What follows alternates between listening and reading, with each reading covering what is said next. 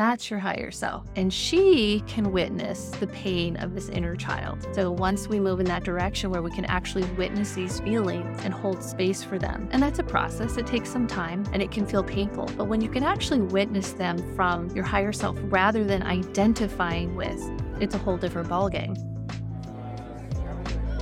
You must be some kind of therapist.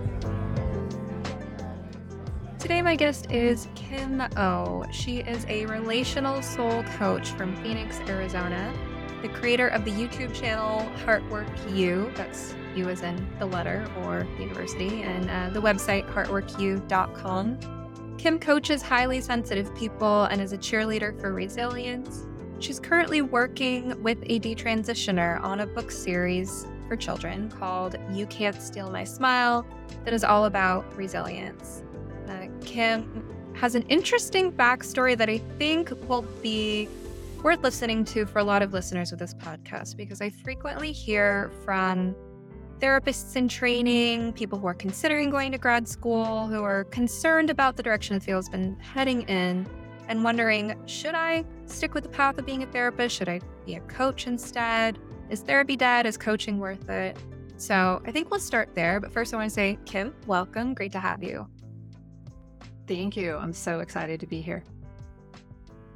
So, a little bit of your backstory. I'm just going to kind of cue up the facts. You started but didn't complete college long ago. Then you ended up being a hairstylist for 40, excuse me, 30 years, which gave you an opportunity to um, sort of coach and mentor and talk to people about their feelings, which has always kind of been a, a sweet spot for you.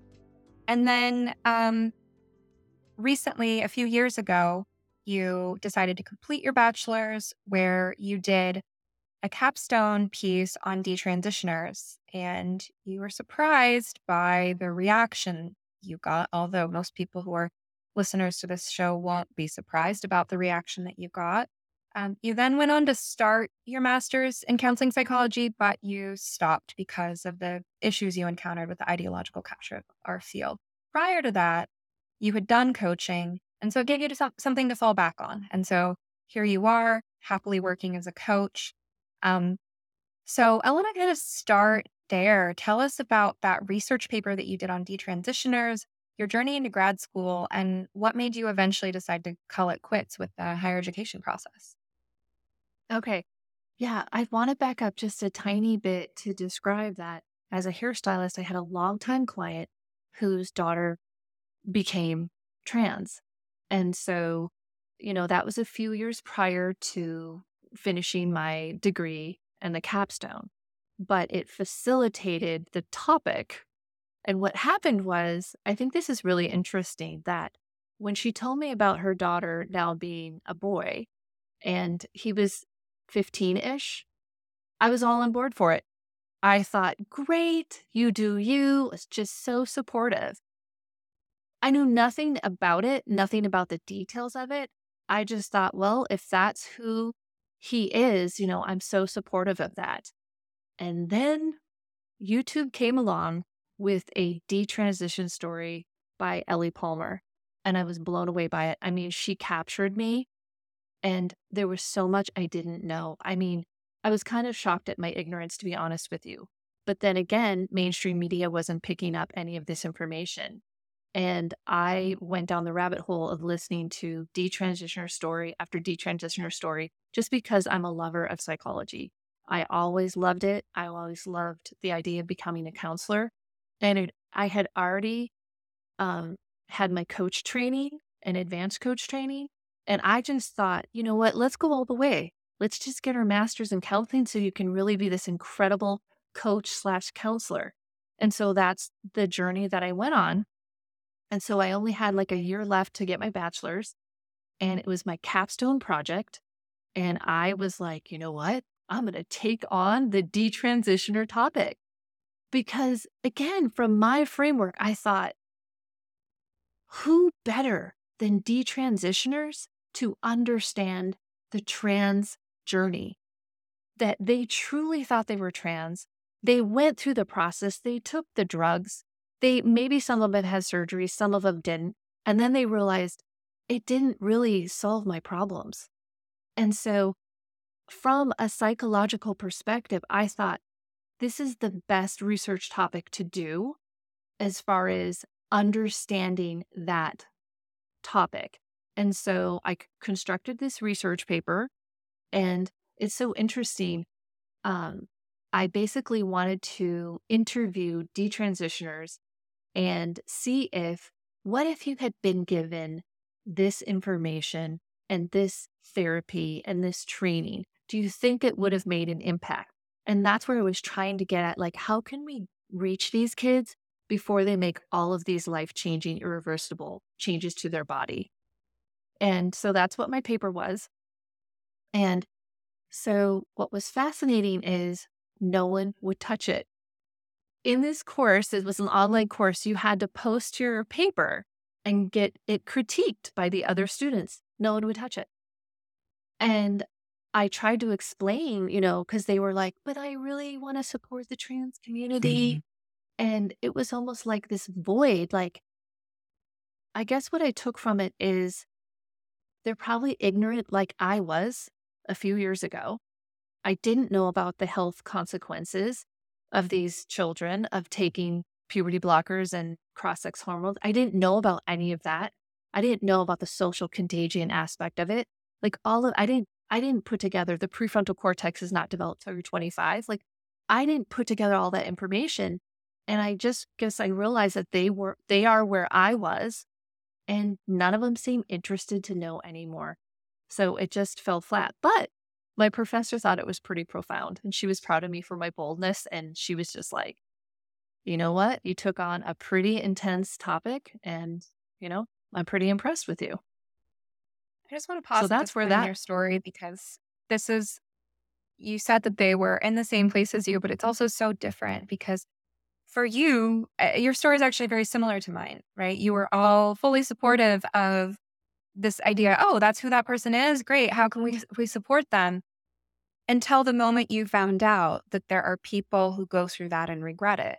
And the moment you found that out, you felt a, a moral obligation as well as a psychological curiosity to understand detransitioners' experiences. And, and that was what it was like for me. I was I was an affirming therapist uh, because that that's what I was being told it was to respect and support people. And Uh, but the moment that I learned about detransitioners, I wanted to learn everything about their experiences, and especially knowing that my profession played a role. So I think that is something that sets some of us apart from others and, and creates like a rift in our society is that there are some of us who the moment we learn about the, the moment we learn that detransitioners exist, we want to know more.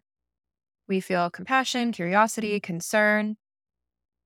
And then there are people who otherwise we might feel like we have a lot in common with in terms of our values, our interests, but they find out detransitioners exist and it's like they don't want to know. They want to cover their eyes and ears. So I can imagine that that was a surreal moment for you to see the different types of reactions there. But I'm glad at least your professor acknowledged that you were doing something important.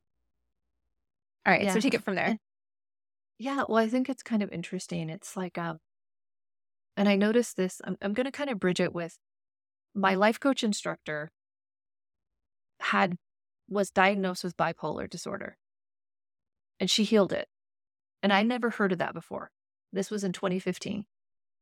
And that blew my mind. Even though I personally had childhood trauma and I had panic disorder and suicidal ideation and depression for years. But here I had healed it as well. But I don't know why. For some reason, that just felt really strong to me.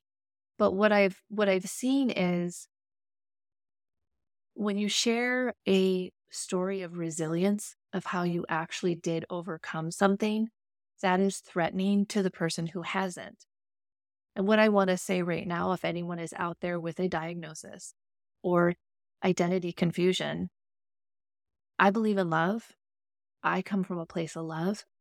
And I want to tell you right now, you are loved. You are absolutely loved and you are lovable. But maybe we can spend some time together and look at your thoughts and your feelings and go from there. And I know that that is the approach Stephanie believes believes in and well. It's it in as well, getting curious from a place of love. And so you're not judged because you're experiencing those things. I mean, I could have judged myself. It took me until age 40 to pretty much overcome all of my issues.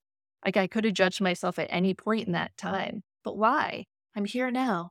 For some reason, it happened at 40 for me, and now I'm here. So I just think that that's kind of an important point to mention. Yeah. So broadening the discussion for a moment, people have recovered from bipolar disorder, even though if you look at the DSM criteria for bipolar disorder, lifetime prevalence of a single manic episode will qualify you. So there are people who get, you know, who get that label of bipolar 1 disorder, for example, because they had a manic episode, even if that manic episode happened, as you were saying, at a time before their brain had fully matured or might have been triggered by trauma. You know, in, in psychodynamic therapy, we have this idea of manic defenses, which I, as someone who doesn't have bipolar disorder, I have a tendency toward manic defenses. When I feel threatened, my mm-hmm. my like gut reaction is to like get bigger than the problem, right? That's a manic defense, right? And it's just a matter of degree how big that has to be, how dysregulated you have to be to qualify for a bipolar diagnosis. But anyway, my point is that bipolar is one of those diagnoses that if you meet certain criteria ever, you have that label for life. And yet there are people who have manic episodes that maybe don't get slapped with that label and then they don't have them again or they recover naturally. And so I think it's important that people in the mental health profession provide accurate psycho information, uh, excuse me, psychoeducation, um, also known as clinical information to people about recovery and all the things you mentioned. You talked about childhood trauma and how that contributed to panic attacks and suicidal ideation. But absolutely, we as therapists, coaches, healers of any kind, um, it's our role to believe in people, which I know is part of your philosophy as well. I'm sorry to cut you off, though. I just wanted to comment on that resilience because I think it does tie in to the subject of gender dysphoria, the idea that confused young people, as you say, people who are experiencing identity confusion, which we have compassion for, their identity becomes fused with that. And then they perceive it as a threat to receive the message that, hey, you can overcome this. There's hope for you. You might not always suffer this way. And good news, we don't have to medicalize. Good news, you don't have to make lifelong decisions from a dysregulated state. Yeah, exactly. That's exactly the point that I was trying to make. So, anyway, so back to, um, so then uh, I went on to get my master's because I thought, you know, let's just do this all why don't why don't we go all the way? And i felt like it would just open up maybe possibly more doors for me. And about five classes in um i just couldn't take it anymore. And it was just it was so woke. And again because i'm coming from having been coached or trained in coaching the underlying principle of coaching is belief in the person belief that they have all the answers within them and I truly do believe that. That's why I believe in your resilience. Resilience is something, some people think resilience is something you build up. No, you have it. I believe you have it within you because you're here. It's you are awakened to your resilience. And sometimes you're awakened to your resilience through a trial, through overcoming something difficult. When I look back at my life, I'm like, dang, I sure am resilient. That's not said in a bragging way. It's just like I awaken to my own ability to move past really treacherous, ugly, dark, negative thoughts. And what helped me is, you know, um, understanding where those come from, but I'm kind of getting ahead of myself. Back to the masters. So I thought this was so fascinating. Um, my textbook was from 2009. And there were terms in it like microaggressions. And again, from a coaching perspective, that's not something that you would. It, it just feels like this victim mentality, like you're a victim to microaggressions. Where from a coaching coaching perspective, it's like, well, you can transcend what anything anybody throws at you with your mindset. And this is where I throw some spirituality in there too. You know, Jesus said the kingdom of heaven is within. And Buddha was basically like, if you rely on anything outside yourself, if you rely on anything external, you will suffer. And those core tenets helped me heal And I knew if they could help me heal, they could help others heal. Like, what if you stopped and just believed that nothing external outside of you can touch you? Like, you actually are resilient within. So, because um, probably my age too, maybe if I was younger, like if I was in my 20s getting my master's, I might muscle through it. So I could be like Stephanie and be a counselor and have the the degree and you know open yourself up to all that. But i think because of my age i just couldn't bear to go through um it's hard work. I'm totally aware of the work that stephanie and anyone out there who has gotten their license to counsel has been through the um, training the um, internships um, so i applaud you that's incredible but i knew i had to get out and what's kind of cool is i do believe when one door shuts another door opens. And what opened up for me is like immediately had I had like 10 coaching clients come to me just naturally. And so, you know, I'm a big believer in that. When you talk about your reaction to microaggressions, I think it's it's easy to get into kind of culture wars over this notion because the the other perspective, just to play devil's advocate for a moment, is well that it's uh, akin to gaslighting to dismiss the experiences that people have of being subtly put down for some, let's say, immutable characteristic. But what I hear you saying is it ties into this concept of sort of opportunity cost that yes it's it's it's not so much a question of whether we empirically or agree or disagree that something called a microaggression exists it's what's the practical utility of focusing on that and of putting on that pair of glasses where you're looking at the world through that framework because the human mind is an incredibly powerful tool. And mm-hmm. also, reality is so vastly complex that we do have to have heuristics to simplify things. So we have to have frameworks that we look through. And if you look through that pair of glasses that that sees the world in terms of microaggressions, then you're doing that potentially at the cost of cultivating a more charitable and generous outlook that makes way for positive human interactions or or for your own resilience for the sense that you're somebody who doesn't take other people's stuff personally that it rolls off your back that it's humorous to you or for uh, you know as i said a more charitable interpretation of what that person might have meant when they said that thing or what could have gone on in their day um, which is to be fair i think part of what we do in good therapy as well. I've worked with people with severely depressive outlooks on life who are deeply entrenched in the habit of interpreting things through very negative filters. And so sometimes opportunities come up in their life, like whatever they might be projecting onto a stranger who, you know, did something they didn't like. They they cut in the checkout line or they their dog was off leash when their dog should have been on the leash or whatever it is.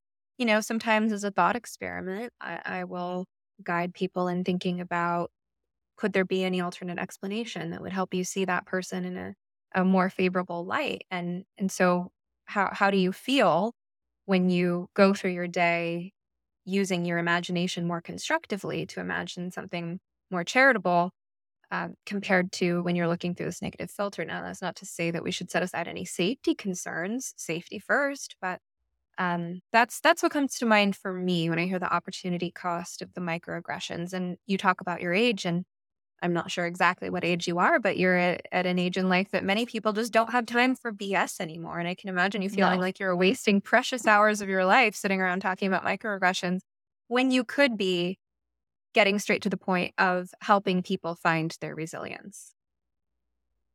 Exactly. Yeah. Was it a was it a loss for you? Like, how, was it challenging to decide to let go of grad school, or did it come very easily? Well, I grappled. I had to really sit with it. So, one thing that I teach is witnessing your feelings. So, yes, with a microaggression or, anything that if something's hurting, let's witness that. So it's it's not let let it just go. No, let's witness it and then you can proceed from there once you've witnessed the, the pain or hurt because you're probably witnessing um, emotional energy from a trauma when you were younger. And so I had to do that whole process to come to the person I am today is to witness all the pain of we call them inner children, but it's really it's it's old emotional stuck energy keeping you looping in the past rather than in living in the beautiful present moment. But um yeah, so um I'm sorry, where were we? I got off track I keep cutting you off. I'm sorry. Well, No, so it's good. you were five classes into grad school. And I think you said that the way your grad school was structured was one kind of intensive class at a time. So you'd gotten to that point, you decided you were sick of it. Was it a loss? Was it easy to get up? And how did you pivot? How did you shift gears? You said that actually you had 10 new coaching clients right away. So I'm sure that felt like a blessing. Yeah. But I will say, so I allowed myself to go through the process of grief. And I did, I did probably cry for a few days, to be honest. I'm a highly sensitive person and I have to honor that. And, you know, because I it was a dream. Because to be honest with you, even though I had experienced trauma, your purpose still chases you. I always say your heart still pursues you. So even being like feeling like a very shameful person from trauma from the age of four and through all those years, it, there was still kind of like, I want to be a counselor. I think that'd be awesome. And so, yeah, this dream I had kind of had to die. And I feel like I was bummed and I was angry at the APA because at that time, too, because I had been exposed to detransitioners, I thought the APA had lost their mind. Like, what? Why wasn't there any acknowledgement of detransitioners? And and I don't know if this has changed, but at the time of me writing that paper and then on the master's level, um, they were still supporting gender affirming care. And to me, that lacks any curiosity, any exploration, which is what you do as a counselor. So I had a really hard time with that. I, I feel like I was mad at them. I was angry. So I allowed myself to feel the anger and to feel the grief. And then after all of that, to me, I just then jumped. I jumped off the cliff of risk and said, you know what? I'm just going to jump and I'm going to believe in this is where some of my spirituality comes in. I'm just going to believe in my passion. I'm going to believe in myself and believe in the love energy I'm shooting out to the world. And what do you know? I quit and boom, like 10 clients. So that kind of wraps up how the master's program thing went. And then just for those who are deciding, again, I feel like where I am at in life, you know, is the proper decision for me. But I totally applaud the person who continues and is going to make a difference in the counseling profession because it's a beautiful, amazing profession. And so is coaching. I was actually telling Stephanie that I think with particular clients, they could use both counseling and coaching at the same time. Again, I don't know how people feel about that, but coaching just has such a different feel and approach. And I personally have had both, and both were very beneficial to me. And then in my kind of my later years of really stepping into my purpose and my energy and who I am, coaching kind of took over for me. But definitely in the early days, I feel like the counseling was highly necessary. And it was honestly with a counselor at the age of 36 was when I actually spoke out loud what happened to me at four. And I will always love this man. I will always appreciate him. I still send people to him. He's held space for me as I cried out what happened to me at four. I'd held it in that long. And so, yeah, I will highly value counselors forever. I love sleep. Sound sleep is a crucial foundation of good mental and physical health, from mood and concentration to metabolism and cellular repair. And I sleep very well thanks to my 8 Sleep Pod Pro cover. My side of the bed is programmed to be warm when I get in and cool down to a neutral temperature in the middle of the night so I don't wake up overheated like I used to. How would you customize your bed temperature? Visit 8sleep.com and use promo code SOMETherapist to take up to $200 off your purchase. Even if they're already running another sale, this code will get you an additional $50 off. 8 Sleep currently ships not only within the USA, but also to Canada, the UK, select countries in the European Union, and Australia. Thanks for considering purchases that support the show. In your view, what are the differences between counseling and coaching? So I know that counselors, well, first off, the, the big difference is, you know, you're you're governed by a board. And again, I took those first five classes in master's level, so I became acutely aware of the ethics. And I think they're really important. And honestly, when I took that ethics course, I was shocked. I was shocked that a person would go through all of that. And then, you know, you had to study and learn the violations that counselors were doing. I, I couldn't believe it. I just could, I don't know how, what your experience was when you learned that. I was like, how could you spend all that time becoming a counselor and then send a client pictures of yourself naked or whatever? Like, literally, I found out stuff like that. So that was just shocking to me. Um, I think I'm too much of a free spirit to have ever truly been a counselor because I actually do spend time with clients. I'm relational. And I, I also say I'm kind of like Jesus. Jesus had his disciples and he spent time with them. So it's not that I do that with all my clients, but if it arises, I will like maybe paint together or, um, and you know, maybe there's, I know there's um, art therapists, but I'm very open. Like I'll do all kinds of things. Um, I'll do sound healing sometimes. Most of it is coaching, like literally where we're sitting down, or it's video because I coach from anywhere in the world. But I feel like that would have felt very constraining to me that I couldn't be a little more relational. And um, I do understand why, though, if some people can't control themselves. Um, I will hug clients, and that's probably something you absolutely cannot do as a counselor. Um, and of course, I'm careful. Like if I'm coaching a man, I'm probably not going to hug them. I'm going to keep that professional. But you know, I was a hairstylist for 30 years. I've touched people literally touched their heads, kind of like doctors do. Like, I'm touching your head, I'm massaging your head, I'm cutting your hair. It's very relational. It's who I am.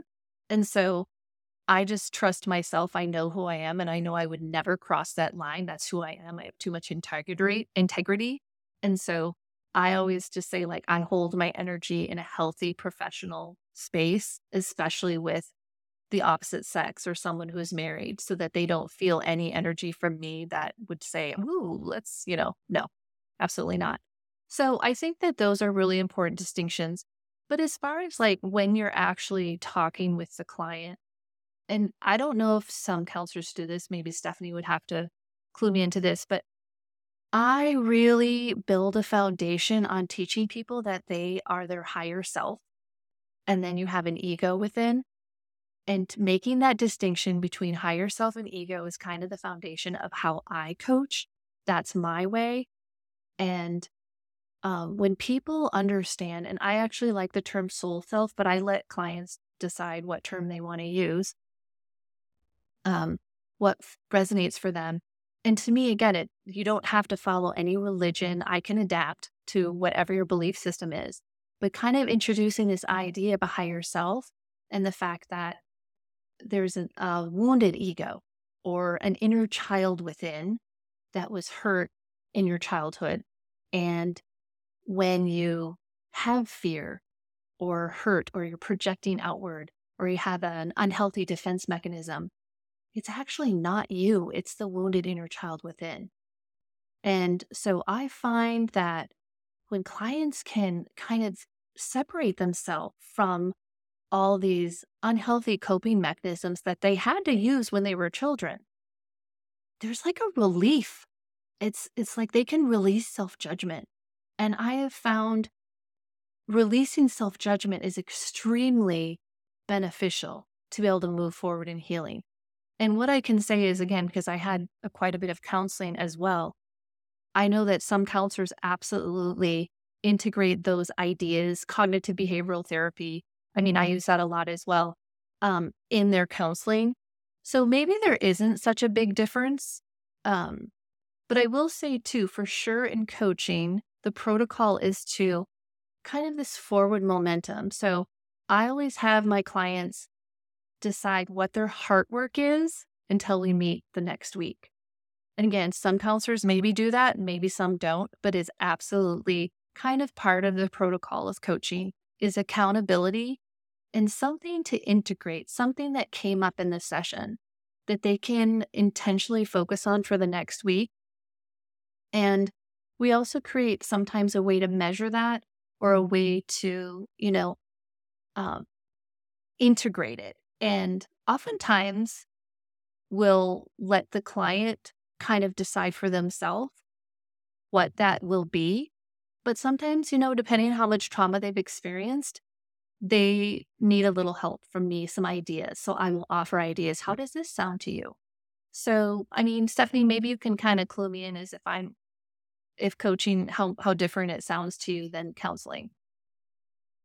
I think the amount of difference probably has more to do with which, which counselor you're comparing it to, you know, because within the field of therapy, there are people who are a lot more structured in their approach, who give homework or I mean homework is one way I'm calling it. I I occasionally have clients that ask for homework. They feel like it would be helpful for us to come up with something for them to do between sessions and I'm happy to work with that.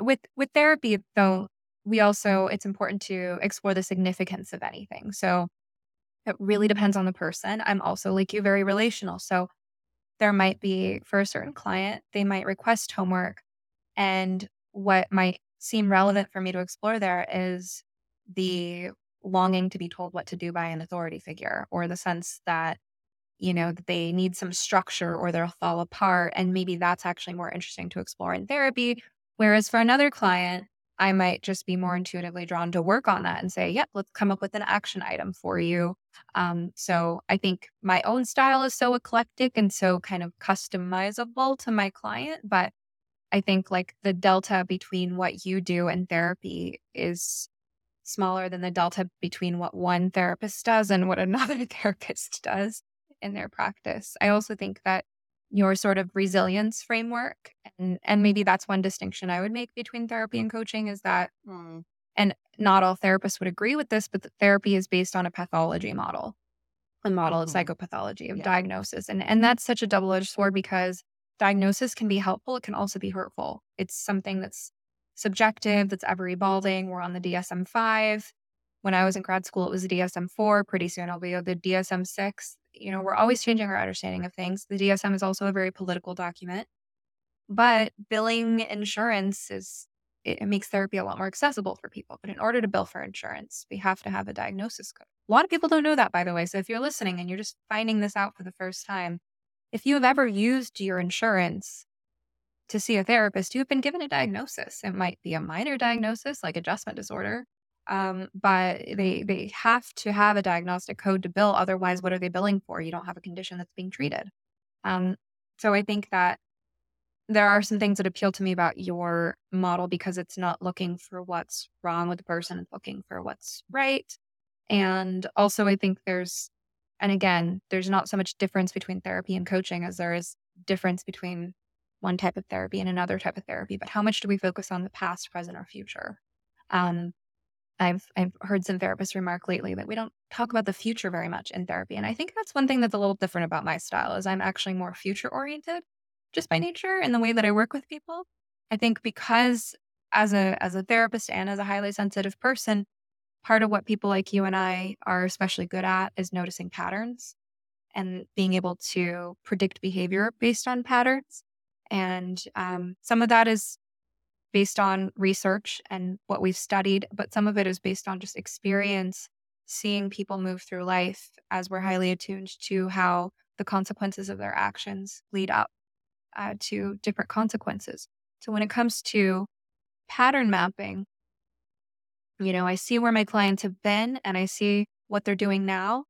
And intuitively, I'm not always sharing them because I am careful what I share with people, but I am making predictions, um, which I hold lightly, but I'm forming hypotheses in my mind about where will these actions lead? Not just like what's driving the actions from the past or from the present, but where are these leading? Right. And then if that's not where you want to be going, then maybe we need to rethink what you're doing, right? So there is that element of behavior change, that element of future orientation that I do see as being a part of therapy, but I but a lot of therapy is also more like about the past. And of course, eh, those aren't un, they're, they're not not connected, right? Oftentimes, what's holding someone back from moving in a healthier direction in the future is in the past. But what's most interesting is how the past is showing up in the present. Yeah, it is very similar. I do like your explanation there. I think another distinction could be since we're talking about it is coaching won't necessarily need to hear the exact stories that happened to you in your past, but we do attend to the feeling. And I found that really powerful because repeating your story can be re traumatizing. And it's like you're keeping that energy alive. But so the way I like to describe it is we can visit, briefly visit the past and kind of a- attend to some of those feelings. And then, and then we can move to the present. What, you know, how we handle that in the present. So, um, that I think is maybe a possible distinction because I do know that it was coaching that brought me more present and less talking about my past. And I really enjoyed that. But I also believe I was ready for that. So maybe, maybe I did need to do that back in my 20s and early 30s. And maybe I needed to talk about my past more.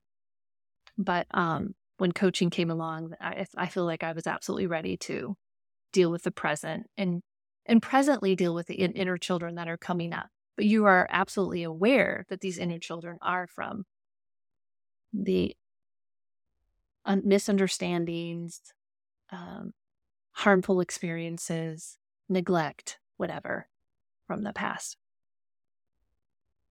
So, a couple times you talked about inner child, witnessing self, ego, higher self, things like this, which is kind of alluding at um, or hinting at parts work, which is mm-hmm. related to internal family systems. I know you've said that you use internal family systems as well as the Enneagram in your work. So, how do those come up? Well, I think I'd like to describe that in um, the way I could describe it is how I was able to process what happened to me at four. And so bear with me as I kind of explain. I had something very traumatic happen to me at four. It's actually my earliest memory. So my earliest memory is a terrible one. And when it when it was happening, or you know, at the close of it happening, I felt extreme shame. So I'm four years old and I'm feeling extreme shame. But then what I realized again, so this is older me looking back and making sense of what happened. I went from feeling shame to I am shame. So I went from a feeling to an identity. And of course, as children, our brain is not developed. So we're naturally going to do that. So that is why, again, when I share this with people, they're actually able to release self judgment pretty quickly to realize that what happened as a kid, you felt a really bad feeling because feelings are not bad. Feelings are meant to be witnessed and felt. But then the way I describe it is you have an ego mechanism within for survival. And the ego is the one that is reacting to this feeling that you had of shame. So the ego is freaking out like, what the heck just happened? That was really bad. You must be bad. So, and people can resonate with that because we have these automatic negative thoughts and they don't match with who we are, but they do match with what happened to us. So, what I realized is I am not what happened to me. There's a separation there. Because if you think about it, if that didn't happen to me, I would have continued on as Kim, free spirited, fun, loving, adventurous, right? But this event happened to me, and suddenly, did I suddenly then become bad and shameful? No. So mm. I am not the identity of the shame. That's separate. That's that's ego's ploy. Wounded, and I mm. like to say wounded ego or inner child within. That's their coping mechanism. And so making that distinction that I can actually I am actually my higher self. You know, the person I was when I was born as a baby who is precious, innocent, and pure. That's who I truly am. That's your higher self. And she can witness the pain of this inner child. And so once we move in that direction where we can actually witness these feelings and hold space for them, and that's a process, it takes some time and it and it can feel painful. But when you can actually witness them from your higher self rather than identifying with, it's a whole different ballgame. You can actually do that more than if you just were in a space of, you know, I am bad, I am shameful. I mean, mine was um I was terrified of ever being embarrassed again because of what happened to me. So I had all these my inner child had all these defense mechanisms of do do never be embarrassed again. Never put yourself in a position where you could possibly embarrassed again. But then when I realized that I am my higher self, I actually can be embarrassed and I'm fine. But it's the inner child that's freaking out that can never be hurt or embarrassed again. And so one of the things that I really had to heal was again, because I'm an Enneagram 4.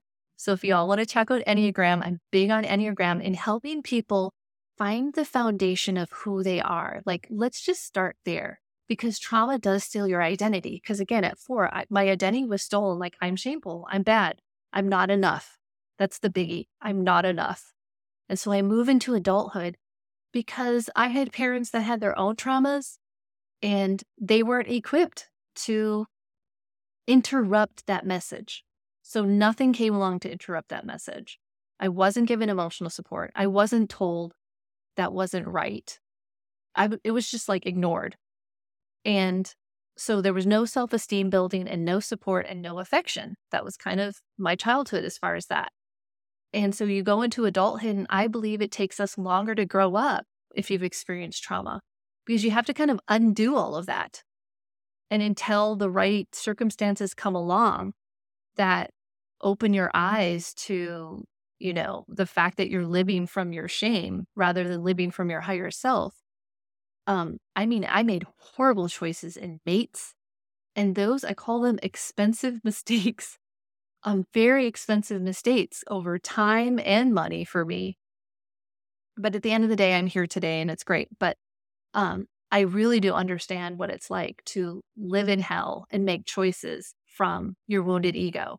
And I guess that's what really drives me so, yeah, that's so back to the Enneagram. So, I'm a four, which means we're romantic, we're individualists, we're all about our authenticity. And so, honestly, I believe it was the Myers Briggs test. So, even though I hadn't quite finished my degree in psychology and I became a hairdresser, I was still eating up all the psychology I could and just getting little nuggets here and there. And somehow I came across the Myers Briggs test and I took it and I'm an INFP. And that rocked my world because everything I thought that was bad about me and wrong and I should change was right there. It literally was telling me, you're okay being you. So that was huge for me. So to be honest with you, that is a foundation of when I coach too, is to teach. And I really like the Enneagram, but we can use Myers Briggs, we can use a variety. But the Enneagram is really cool because it really kind of goes with like, what is your emotional theme? What are your instincts? And when you understand like your main drive, is your main drive in life to be peaceful? Is your main drive in life to be your authentic self? Do you mind if I share what yours is, Stephanie? Or no, you can go ahead. We chatted about okay. this. I'll, I'll just let listeners yeah. know we chatted. Her main drive is, yeah, her main drive is um just uh, like moral principled, morally principled. And of course, that could look different for whomever. But so once you understand your main drive in life, like, wow, you kind of can kind of put the pieces of the puzzle together of who you are. And people are really um, touched by that. It, it like provides like an affirmation of self. So I guess you'd call it self knowledge. So yeah, um, I hope I answered that well. Yeah, I mean, I think I, I haven't really talked about the Enneagram on this show. I might do like a full episode deep dive with, I don't know if there's anyone listening who wants to come on and, and do that or knows uh, someone great to talk to about that. But yeah, I, I like Chris Heuertz's work on the Enneagram. Do you know his Christopher Heuertz? Uh, his, he had a great way. I'm trying to remember.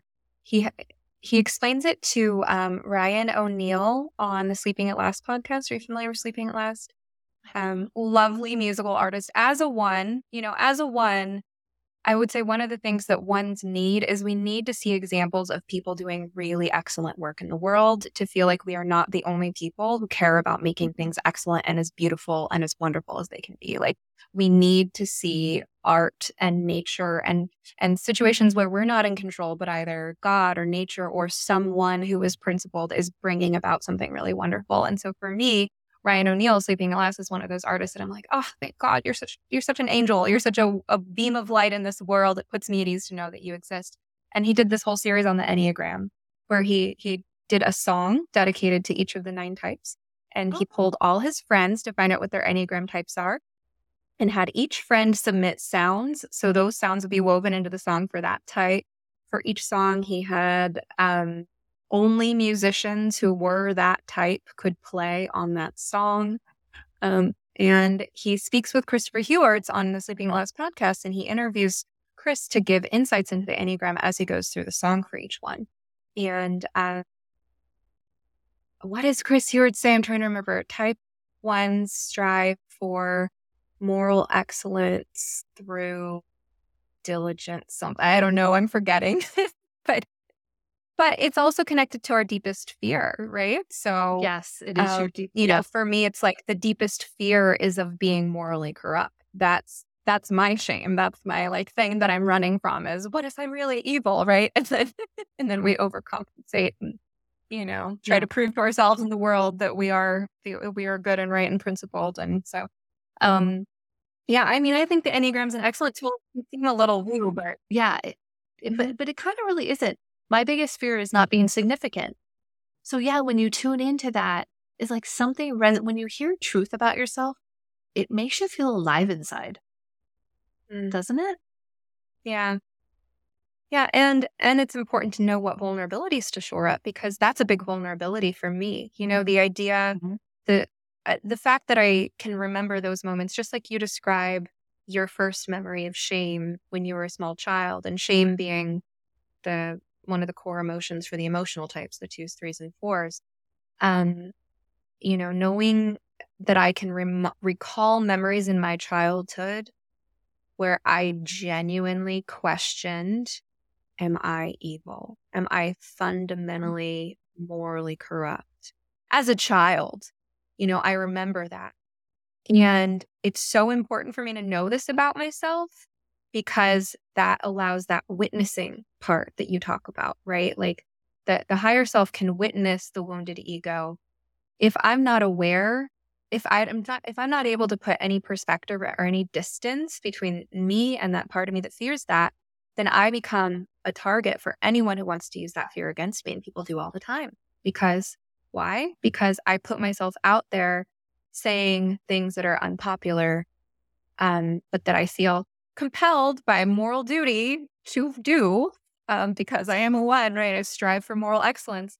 Um, there are people who try to attack me who truly want to make me feel evil. And if I wasn't aware that that's a core wound of, my, as you say, the wounded ego, then I would be more vulnerable to that. But it's the fact that I can, I can feel the pain and the hurt and the fear that that part of me that's like, what if I really am evil and corrupt at, at a core level? That, that, but I know that I'm not that. That's just a fear. It's super helpful. Um, I have a friend who's a one as well, and they're so afraid of being imperfect. I think that's another uh, liability, I guess. A wounded ego defense mechanism for a one is perfectionism. And so, yeah, he, he's, I've mentored him and he does the practice of witnessing, oh, Mr. Perfection is here. And, you know, like you said, you can have fun with it um, which is always a great a great avenue. If you're looking for a simple way to take better care of yourself, check out Organifi. I start every day with a glass of their original green juice powder mixed with water. It contains moringa, ashwagandha, chlorella, spirulina, matcha, wheatgrass, beets, turmeric, mint, lemon, and coconut water. 100% organic with no added sugar. It's the best tasting superfood supplement I've ever tried. It's super easy to make and it makes me feel good. Organifi also makes several other delicious and nutritious superfood blends, such as red juice, immune support, protein powders, a golden milk mix, and even superfood hot cocoa. Check out the collection at Organifi.com slash sometherapist. That's O-R-G-A-N-I-F-I dot com slash sometherapist and use code sometherapist to take 20% off your order. One of the concepts um, for anyone who's who's interested in the Enneagram is the sort of the direction of healing and integration or the direction that we go under stress or disintegration. And for ones, when we're at our best, our best, we adopt some of the qualities of the seven. The seven is some kind, sometimes called the adventurer, or the enthusiast, or the epicure. The seven has this sort of joie de vivre, this like love of life, and um, they don't need things to be perfect. And so, one of the things that brings that out for the one is long vacations, long periods of time away from work, like enough to um, to get out of that position of responsibility that we constantly impose on ourselves and and to be in a setting where someone else is in charge. So you're not evaluating and, and someone else is doing a good job of it right? Like i said ones we need to see those examples of people doing really excellent work. So we know that we're not alone the weight of the world isn't on our shoulders it's not all on us to make the world a better place there are people making the world a better place in so many different ways with so many different talents so I think um, getting out into the beauty of nature, for example, where I didn't create this, there's some there's a much greater intelligence at play here, and I just get to sort of bask in it. Or even being in a different culture. These are all things that I'm feeling like, oh, I need to I'm too much in my oneness these days. Like, despite the fact that I'm laughing, I'm actually really stressed out all the time. Um, but but let's talk about um, because I realize where the time is at, and I have not asked you yet about your book series. You are currently working on a children's book series called You Can't Steal My Smile. You're doing this together with a detransitioner, um, and it's uh, designed to help parents raise resilient children. So please tell us about your book series. It's it's just such a thrill, and it comes from just living from our truth and living in a space of love and service. So back in January, I reached out to a detransitioner I saw on YouTube because I felt led to. That's how I live my life. And I was like, you might think I'm creepy, but I just felt like reaching out to you. And I didn't know we were writing a book series back then. I just reached out and saw mm-hmm. what happened. And um, he replied, his name is Nicholas Blooms. He has his own channel as well. And, you know, we got to know each other. And I would say it was it was a little bit of a mentoring um, which I'm happy to do because I know he's making a major impact in his world and in the detransition world. And suddenly I I found out like he does art. And then it just turned into it. Like because we're so he's a one as well. So we were just so passionate about what if how can we make an impact? And for me what I saw was parents need help with how to raise children knowing they're resilient. So in some ways, this children's book series is is for parents to then help them teach their children that they're resilient, that they're not victims of their circumstances. And of course, when it comes to children's books, you have to make it fun and cute and you know giggly and at sometimes and you know for me who loves variety and um, it's just another creative angle for me. I had such a blast writing the stories. The first one is called I Want Prickles Too. I live in the desert, and oddly, this hot, dry place is where I healed from my trauma by walking outside in nature, like you were saying, Stephanie, the, the healing power of nature with the saguaros. And the saguaro has become like a symbol of resilience to me. And I feel such a close kinship with this tall, strangely, you know, designed plant tree with prickles. And I think what also helped birth it was my nephews, Anton and Elijah. And they came out, and Anton was a little bit older, like maybe like four, where he could really relate. And I realized, you know, he felt guided and led by my energy of resilience. And I brought him out to the desert and he fell in love with the saguaro too. So Anton is the main character of my first book, I Want Prickles Too. And yeah, we're just basically teaching how children are resilient within. And then another ma- main core tenet of that is that you're resilient to your own feelings. So the subsequent books in the series will be addressing, like, you know, um, Ro the rabbit has lost his happy hop. And because fear took Mm-hmm. over. But in the story, we see like he's able to process his feelings of fear and find his happy hop again. So again, we just took fun stories of these desert animals. Um, Gina the Javelina, she's hilarious. She's a very hilarious character. And um, she actually gets a little rude. So, you know, children experience all the different feelings, and her friends love her anyway. So um, it's just it's just really fun. I look forward to that coming out, and we're trying to get it published with a publisher. So we'll see how that goes. But um, yeah, we'll just see. But I have. Is this a good time for me to kind of mention a few books that I have? Yeah, but are you st- are we still talking about the Saguaro series? Because I'm so curious about the plot of I Want Prickles too. Is this um is it a metaphor for the gender stuff? Like wishing Yes. that you were something that you're not? Can you tell us about the storyline a little bit? Absolutely. So,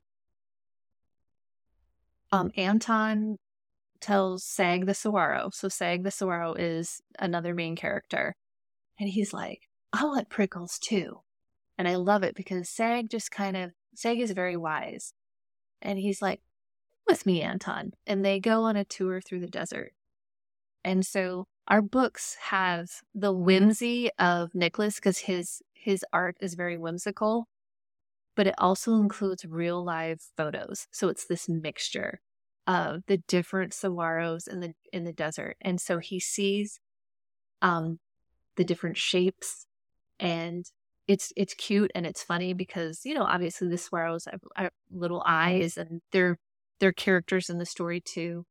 And he takes them through the desert and he gets to see. And so we let the child kind of process because you do want to teach your children to think for themselves, to use their imagination. So that's definitely a part of the story.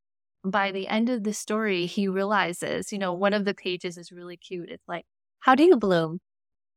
Because um Sorrel is they're kind of like this odd tree, right? But in the spring, they bloom the most beautiful flowers out of their tops.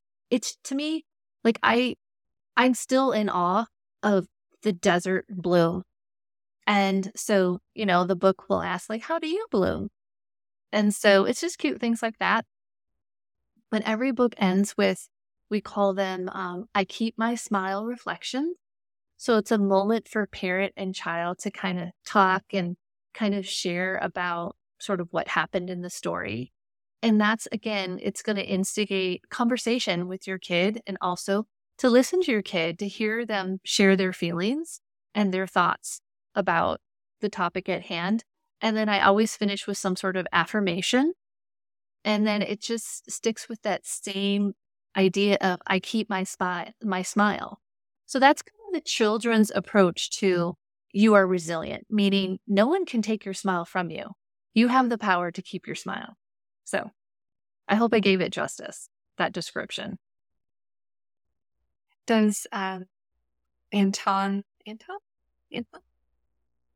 Yes. Does he eventually um realize that the grass is not greener with those who have prickles and that he's He perfectly does. uh He does realize that.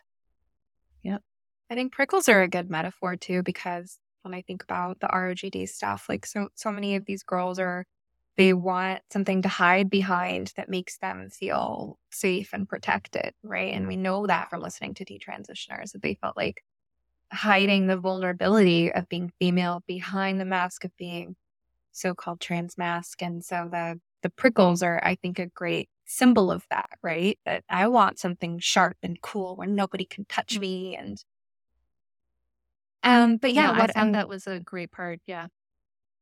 what were you going to say about your other books?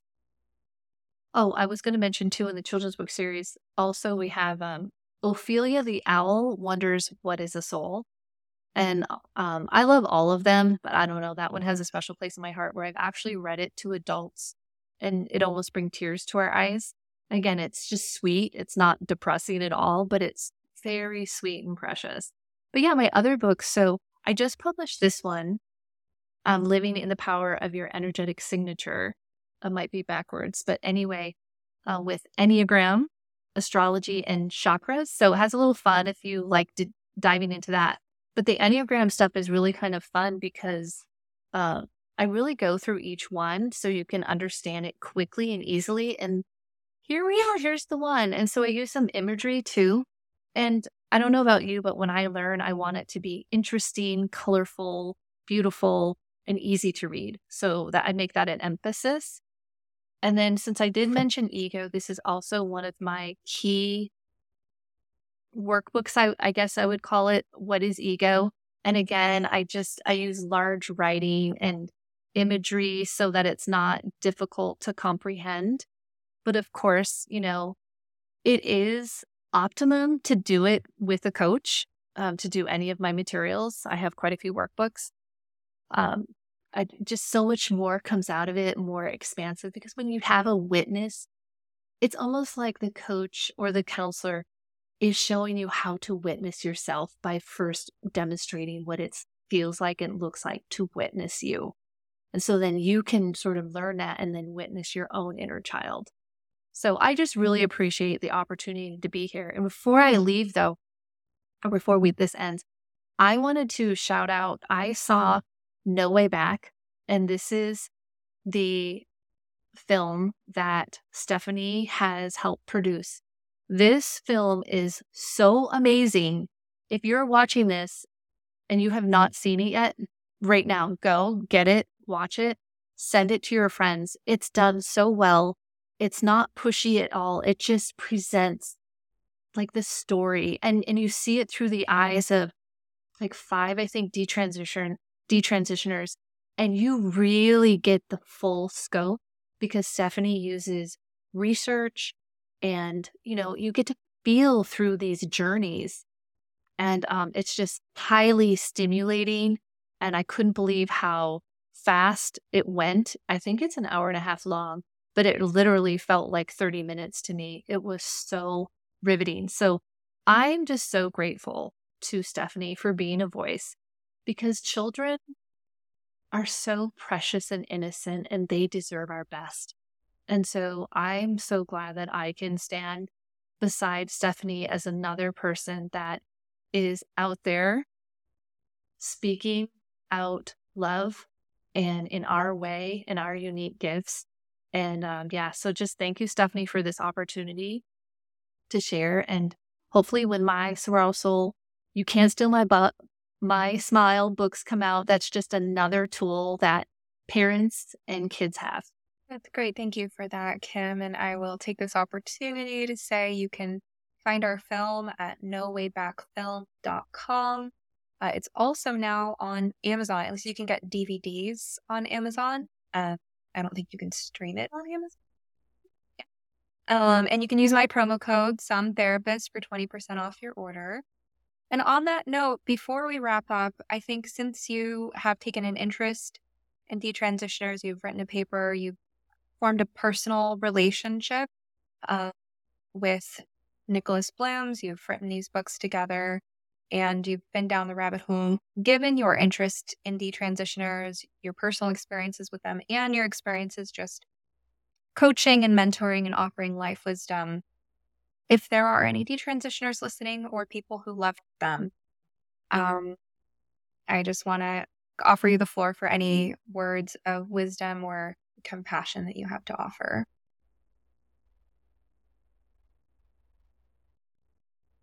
Oh no, I made you cry. It's all good. We welcome tears. I just have such a heart.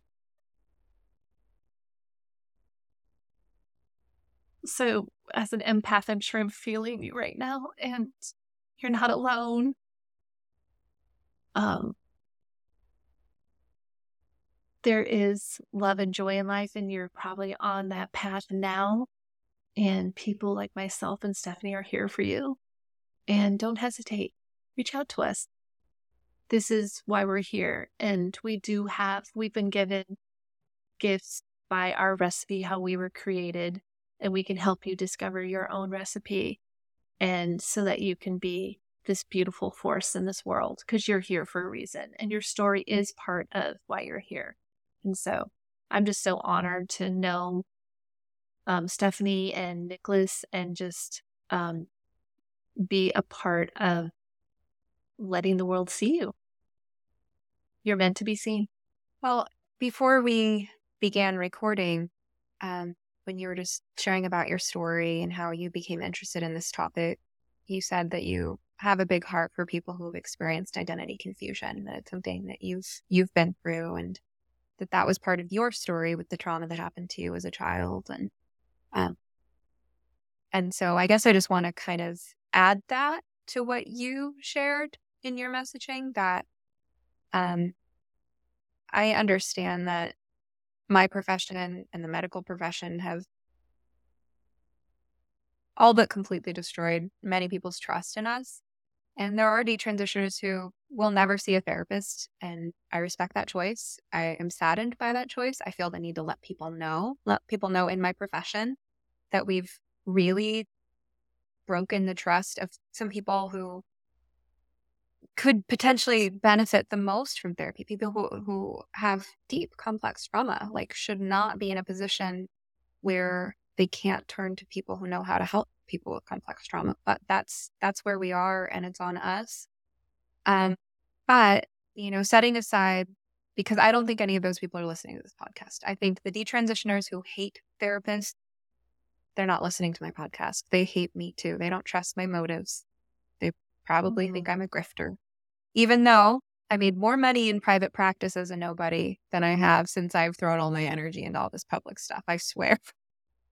But for those who are open to the idea that people like you or me could help them, I think I just want to kind of, you know, tailgate off of what you said and and add that many of us do relate to that identity confusion or whatever pain, suffering, trauma, humiliation, whatever drove you to make those choices. And the reason we feel so strongly about this is because we we know it's not right that when you were in a really dark place or a really immature place, you were allowed to self destruct because we know that we would have done the same because it's just part of the human condition and it's it's not something that makes you uniquely flawed or bad or wrong. Earlier we were talking about the Enneagram. I shared my core fear as an Enneagram one that I'm fundamentally morally corrupt in a way that makes me evil. You shared your your core fear. And a lot of people have core fears. And I think that whatever core fears are at play for detransitioners, just know that, you know, as as exceptional as your situation is and as terrible as what happened to you is, that you know, in some ways, it's just a man, another manifestation of the human condition in a situation where you weren't properly guarded and properly treated by authorities. And so, those of us who are offering our support or compassion, we are coming from a place of relatedness. And um, I think this whole trans exceptionalism in culture does us all a disservice because we are all just really men and women, boys and girls, manifesting the human condition in different ways.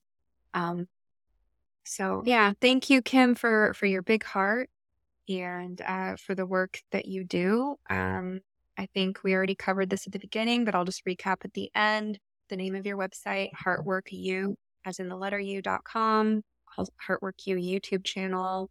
Um, anywhere else that people can find you? Are your books on your website? Are they on Amazon? Yeah, they're on Amazon. You know, I have a link tree. It's HeartWorkU is my link tree. So yeah, you can uh, hit me up you can contact me. You can see my books. Yeah, all of that. So that'd be great. Okay. And I'll be sure to include all those links in the show notes. Any books that you have on Amazon, they'll go into my bookshop, sometherapist.com slash bookshop. And we'll also have those Amazon affiliate links in the show notes. Yeah. Thanks for joining me, Kim. It's been a pleasure. Thank you. I hope you enjoyed this episode of You Must Be Some Kind of Therapist podcast. To check out my book recommendations, articles, wellness products, guest episodes on other podcasts, consulting services, and lots more, visit sometherapist.com or follow me on Twitter or Instagram at sometherapist. If you'd like to go deeper, join my community at somekindoftherapist.locals.com. Members can dialogue with other listeners, post questions for upcoming podcast guests to respond to, or ask questions for me to respond to in exclusive members-only Q&A live streams. To learn more about the gender crisis, watch our film, No Way Back: The Reality of Gender Affirming Care at nowaybackfilm.com. Special thanks to my producers, Eric and Amber Beals at Different Mix, and to Joey Pecoraro for our theme song, Half Awake. If you appreciate this podcast and want more people to find it, kindly take a moment to rate, review, like, comment, and share on your platforms of choice. Of course, just because I am some therapist doesn't mean I'm your therapist. This podcast is not a substitute for medical advice. If you need help, ask your doctor or browse your local therapists online. And whatever you do next, please take care of yourself. Eat well, sleep well, move your body, get outside, and tell someone you love them. You're worth it.